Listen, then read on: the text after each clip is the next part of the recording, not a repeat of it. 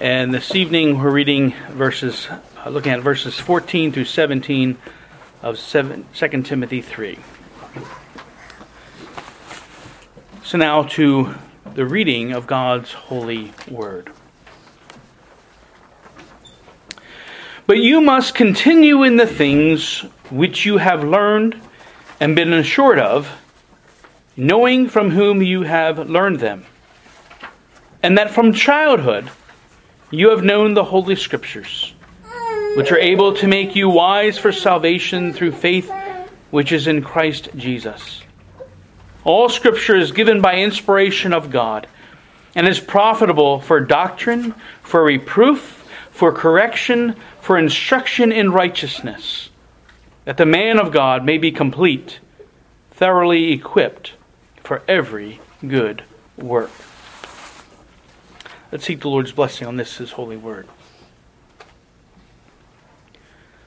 Oh, gracious God and Heavenly Father, again we come before you and we praise you and thank you for the truth of your word.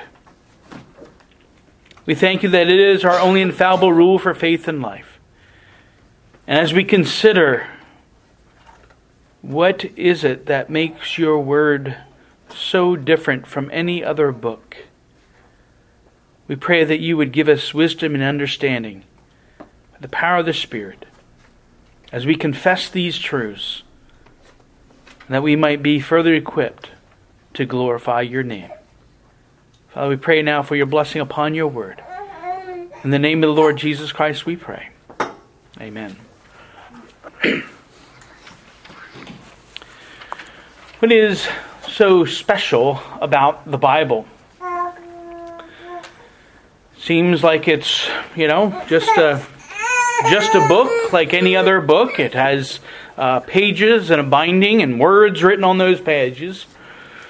But what is it that makes the Bible different from other books, from things like the Koran or the Book of Mormon or even an adventure novel or a cookbook or an encyclopedia? Why do we spend time reading, studying, and memorizing the Bible. Isn't it just an ordinary book?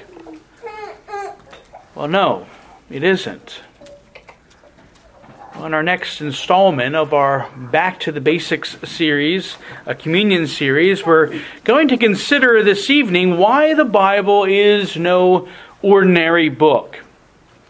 Indeed, as the Apostle Paul reveals to Timothy in our passage this evening, the Bible is the very Word of God, and it's powerful to accomplish much, even to transform the lives of those who would read it in faith. And so, as we would compare the Bible to any other book, Again, the chief difference is that the Bible alone is the inspired Word of God. And this is what Paul says to Timothy here in verse 16 all Scripture is given by inspiration of God. But what exactly does that mean? What does it mean that Scripture is given by inspiration of God? Oftentimes, when we think of the word inspire, we think of being encouraged or uplifted and being moved to action. Perhaps you uh, read a book about a famous person that inspired you to do something important and significant. And there are many uh, inspiring stories of athletes who have overcome many obstacles in order to achieve greatness in their sport. And there are movies and songs that move us and inspire our emotions.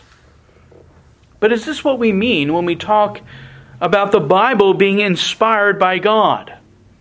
Now, certainly, it's true that the Bible is inspiring. You think about Joseph uh, in the book of Genesis overcoming his brother's evil deeds by rising above and becoming second in command in all the land of Egypt, where he ends up saving his family, including the lives of the very same brothers who had sold him into slavery many years before.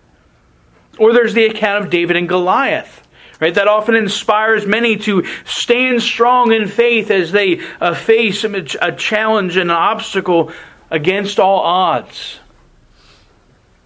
And of course, many are inspired by Jesus.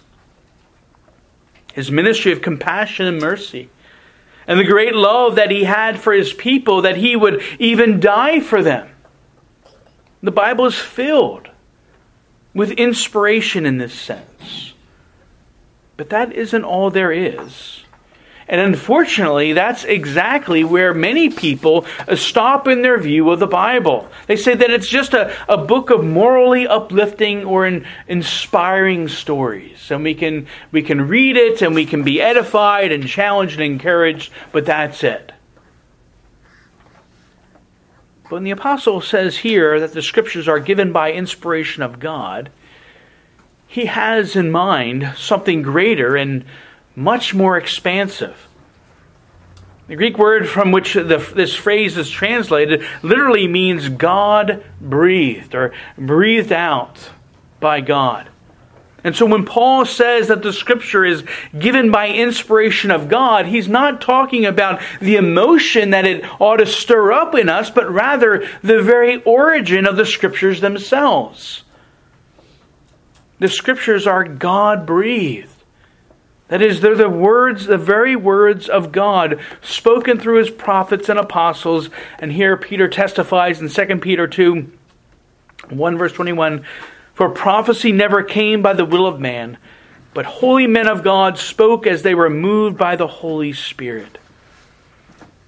And those who recorded these words, were guided by God's Spirit who, who spoke them. I'm thinking about the prophets and the apostles as they, they spoke and as they taught, but then they also wrote these things down and they were guided by God's Spirit, not in a mechanical stenographer kind of way, but God used the styles and the personalities of those individuals. And so, for example, we have four gospel accounts written by uh, four different authors. There's four different styles but they've been written for a different purpose and to different audiences. And so this explains that though there is much overlap in these accounts, there's also a lot of differences. Now, these are not contradictory differences, but they're differences that help to give us a fuller picture. Even as you had, if you had four different people uh, view an accident, you'd get four very different perspectives, even though there'd be a lot of the information that would be the same. And so the Bible isn't just written by men as if it were a novel, but the content, the themes, the thoughts, and words are God's. And God used different men with differing styles and personalities, guided by uh, the Holy Spirit. And again, originally uh, written in Hebrew and Greek, but then faithfully translated into the common languages of the people. And so we can call the Bible, even even this book, we can call it the very Word of God. As the Holy Spirit was active in its writing, in its compiling, and its preservation throughout the ages. But the Bible, because it's God breathed out word, it's His God, breathed out word, because it's His special revelation to humanity about Himself, well, His word then actually reflects His very character and being. And we know God is perfect. We know that He doesn't lie and that He's fully and completely reliable. We know because if God wasn't these things, well, then He certainly wouldn't be God. And if He wasn't these things and He wasn't God, well, He certainly wouldn't be worth trusting and serving. But because God is all these things, His Word, which reveals Him, bears these same characteristics. And so God's word is perfect. That is, it's inerrant and infallible. Inerrant, basically meaning without error and infallible, is that it's completely dependable and reliable and, and trustworthy.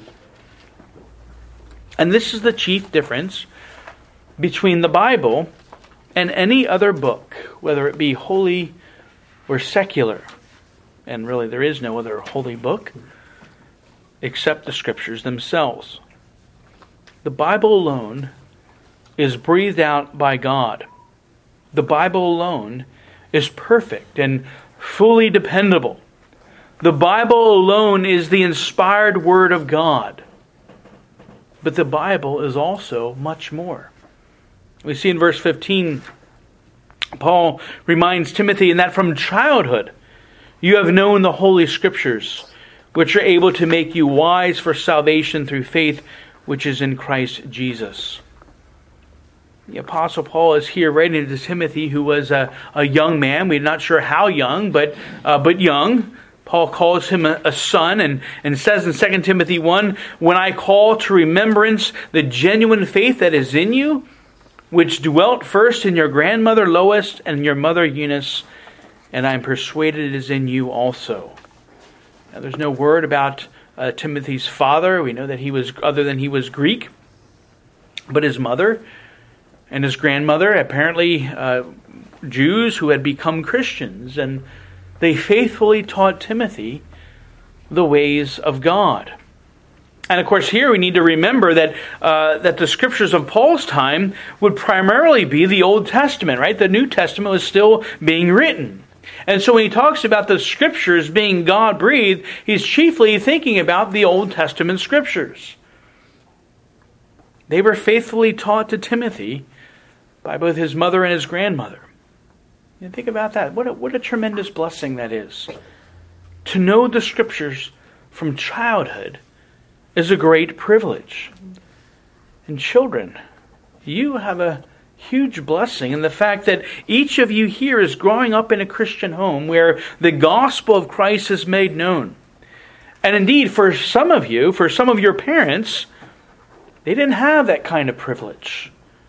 And for others, they're simply faithfully carrying out what their parents instructed and taught them. And so don't ever take this for granted. This is truly God's gift to you, even as it was for Timothy here, to have this opportunity to be taught the Scriptures and to know them from childhood. These sacred writings or scriptures that Timothy uh, learned are able to give wisdom that leads to salvation through faith in Jesus Christ. And again, remember, the context would be the Old Testament scriptures. Right? The scriptures, the Old Testament scriptures, are able to give wisdom to lead to salvation through faith in Jesus Christ. Well, we don't even find the name Jesus in the Old Testament. How can this be? Well, we know from Jesus' own testimony in Luke 24 when he was uh, met with, um, I think it was the two men on the, on the road to Emmaus. Uh, he says, These are the words which I spoke to you while I was still with you, that all things must be fulfilled which were written in the law of Moses and the prophets and the Psalms concerning me. Right? Moses, the prophets, and the Psalms. That summarizes the whole Old Testament, and they all spoke concerning Jesus. And he opened their understanding that they might comprehend the scriptures, that they might comprehend these things and see Jesus in the Old Testament. And so, again, here Jesus is making clear that the entirety of the Old Testament scriptures speak of him, showing that his coming to save his people from their sins was God's plan and purpose from even before the foundation of the world. These Old Testament scriptures are what Timothy would have learned and led him to faith in Christ. Indeed, as Paul also notes, that the scriptures are powerful to even open our hearts and our minds. Right on this, we consider, for example, Psalm 19, which we'll sing later. Psalm 19, uh, verse 7 and 8 The law of the Lord is perfect, converting the soul.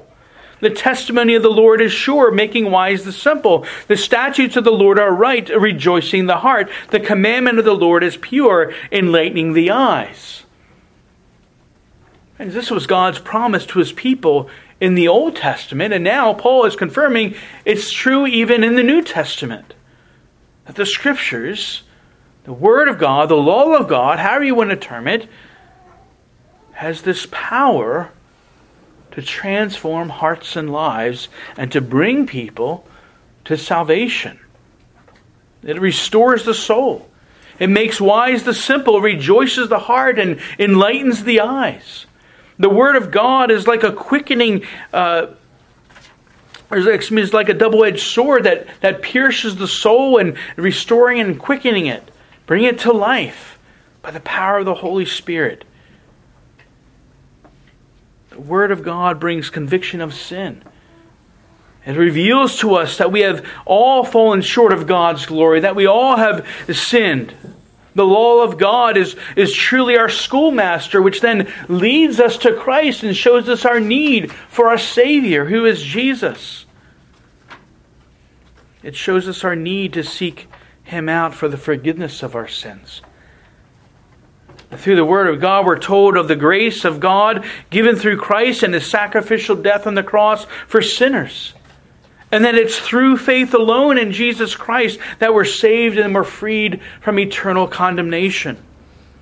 The Word of God, when applied by the Holy Spirit, brings salvation to those who will believe. For this very reason, Paul says, in Romans 1 that he is ashamed of the gospel of Christ. It is this power.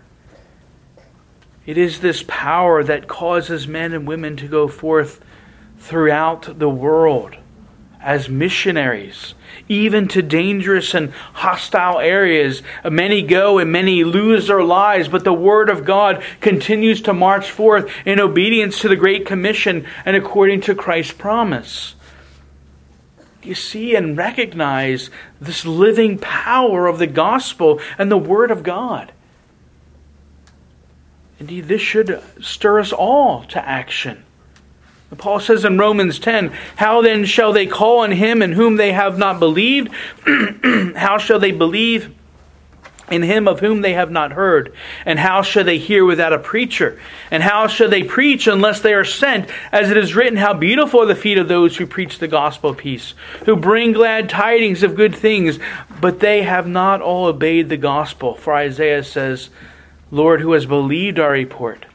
So then faith comes by hearing, and hearing by the word of God. Friends, the Word of God is, has this awesome power when it's accompanied by the work of the Holy Spirit, then ought we uh, need to uh, be diligent about proclaiming this Word to a dying world, to a world without hope, to a world that needs Christ. Indeed, not only is the Word of God, though, able to make us and others wise unto the great gift of salvation, but it's also our rule for all things in faith and life. the end of verse 16 all scripture is profitable for doctrine, for reproof, for correction, for instruction in righteousness. Now, doctrine or teaching is a term that's offensive to many people, right? Even Christian people take offense at doctrine. In fact, some proudly proclaim that they don't believe in any doctrine. And others will easily sacrifice what doctrine they may have, all for the cause of an appearance of unity. That all sounds nice. But essentially, what they're saying is that they have no teaching. They have no root, they have no foundation upon which to stand. Why would anybody go there if they have they're not teaching anything. They reject doctrine. But doctrine is simply a summary of what the Bible teaches. It gives us the foundation for a well grounded and, and reasoned faith. Those who reject doctrine have no reasonable faith, but are often like a weather vane that, that changes with every uh, time the wind changes direction. But the Bible is filled with teaching and doctrine. And this doctrine gives us the foundation of how we are to live our lives. The Westminster Shorter Catechism, question and answer three What do the Scriptures principally teach? The Scriptures principally teach what man is to believe concerning God and what duty God requires of man. It tells us, it reveals to us what we're to believe and how we are to live. God, in His grace and mercy, has given us in His Word all that we need to know about who He is, about who we are, about what our purpose is, and how we might glorify and enjoy Him forever. This is the doctrine or teaching of the Scriptures. The Scriptures are profitable for reproof and rebuking when, when we've sinned Now, the scriptures tell us about sin, where it came from, what its consequences are, how it manifests itself, and how we might overcome it and be forgiven of it. When we reprove someone, we or rebuke them, it basically means to point out sin. And to do so, we must follow certain biblical guidelines. Right? We don't just go around pointing out people's sin. There's guidelines we don't re- give reproof or rebuking. We have to follow the guidelines. We must be sure that we have first uh, taken the plank out of our own eye before we go and take the speck out of our brother's eye. That is, we shouldn't come to quick judgment and condemnation. We must reprove and rebuke out of love and have a true desire to see the person restored. Matthew 18 gives the way to confront someone about their sin. We uh, begins personally, individually, take them away privately. Then you take witnesses, and then you take it before the, the officers of the church. And this reproof, all along the way, though, must always be rooted in the Word of God and biblically, biblically based. We don't just reprove somebody because they're doing something that we don't like that is just kind of a preference thing. No, it has to be something that is found in the Scriptures. And then we can stand on the Scriptures and say, this is where you're going astray. And so that's reproof. Now, correction. Correction is setting a right and restoring. In the Bible, we find the gospel of peace and reconciliation that corrects and sets us aright in God's sight, right? So the gospel itself is all about correcting us. It's the peace and reconciliation which Christ brings between God and sinners. And the scriptures give us the hope of reconciliation, and they point us to the source of that hope. It's in the scriptures that we discover the only way to set our lives right is through Jesus Christ. In him we're corrected from our waywardness. We're all like sheep that have gone astray, but, but Christ, the Good Shepherd, seeks and finds us and restores us to fellowship with the one true living God. That's correction. And then finally, Paul says here that the scriptures are profitable for instruction in righteousness. Instruction for the purpose of our sanctification or progress in holiness. The scriptures lead and guide us in our day to day challenges, instructing us how uh, to make uh, decisions, showing us what's good and what's evil, what's right and what's wrong. We should look to the revealed of uh, what's revealed in God's Word in order to discern His will in a matter. We have the responsibility to regularly read and study God's Word so that we can be equipped for this training. We also have the responsibility to instruct our children in God's Word, training uh, them up in the way that they should go so that they'll not depart from it. God's Word alone, the Bible, is infallibly profitable for all these things for doctrine, for reproof, for correction, and instruction in righteousness. But it's also profitable for a life of faith and service Paul says in verse 17 that the man of God may be complete, thoroughly equipped for every good work. Paul is giving this instruction to Timothy, and it is a, a personal instruction. But we realize that the scriptures aren't just profitable for one man or even for only men nor just the man of God, not just for ministers, elders, deacons, or, or religious leaders, but all Christians are implied here. The scriptures are given for us all, both men and women, young and old, all the people of God, all who are sons and daughters of the Heavenly Father. Paul says the result is that the man of God would be complete, or some translations say perfect, and equipped for every good work. But friends, Paul isn't here talking about moral perfection. It's more the idea of not lacking the necessary skills and resources to do what Christ has called you to do. Right? The scriptures make us complete. They give us all the resources that we need in faith and life to make our decisions and to make our choices. Now, truly, this is a tremendous gift. Right? If you want to discern the Lord's will in a situation, well, you need to go to the Scriptures and seek the Lord out in prayer. If you want to settle a dispute with someone, again, go to the Scriptures. If you need encouragement and support, go to the Scriptures. If you're lonely and depressed, go to the Scriptures. Whatever it may be that's causing you to feel incomplete, go to the Scriptures, and the Spirit of God will direct you. And you will be equipped. Equipped to face life and all its challenges. Now consider for a moment all the wonderful promises of God's Word and how they actually equip you to face these things. They equip you to walk in faith, knowing that God is with you and that He'll never leave you nor forsake you. And there can be found in the scriptures countless examples of those who've gone before us and have been faithful to accomplish great things for the glory of God, even in the midst of the most difficult trials and times of suffering and affliction.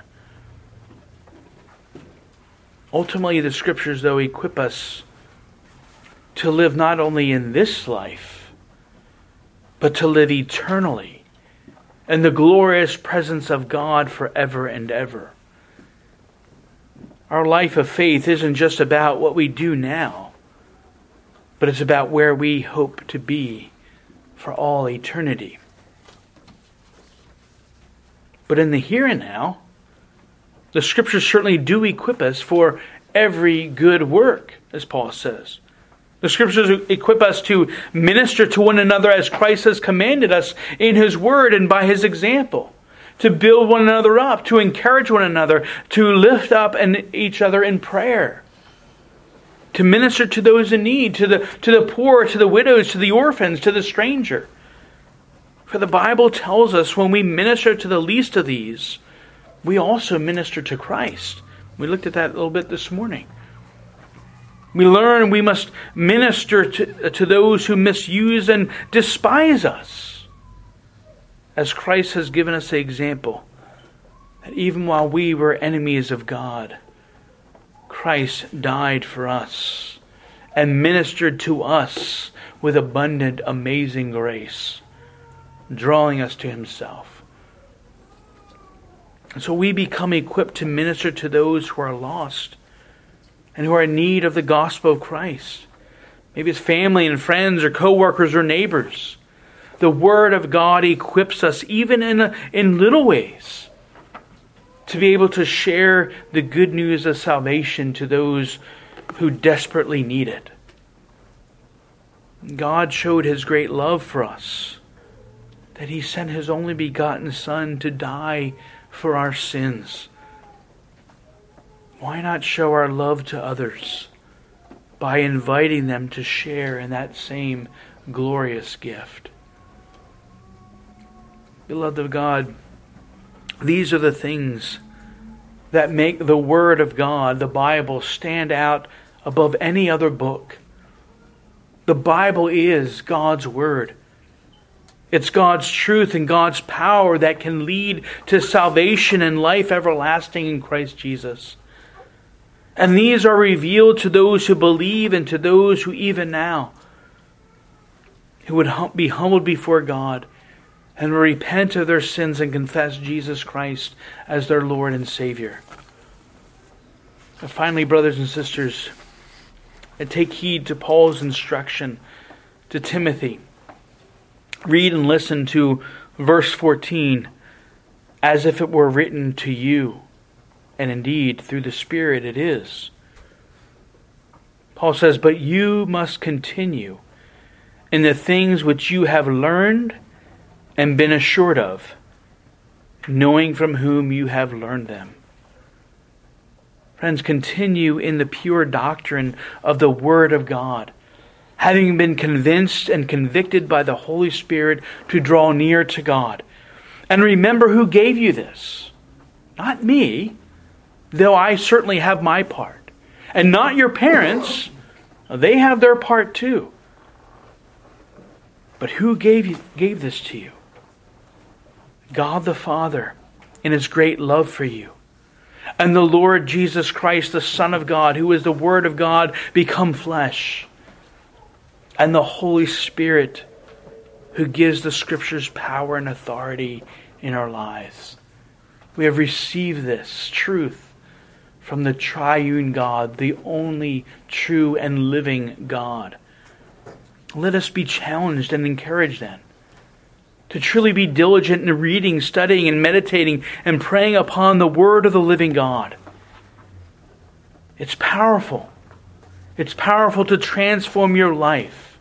And it's most profitable to you and to others as you would seek to glorify God in all that you do. Let's pray. Oh, gracious God in heaven, we do praise you and thank you for the truth of your holy word.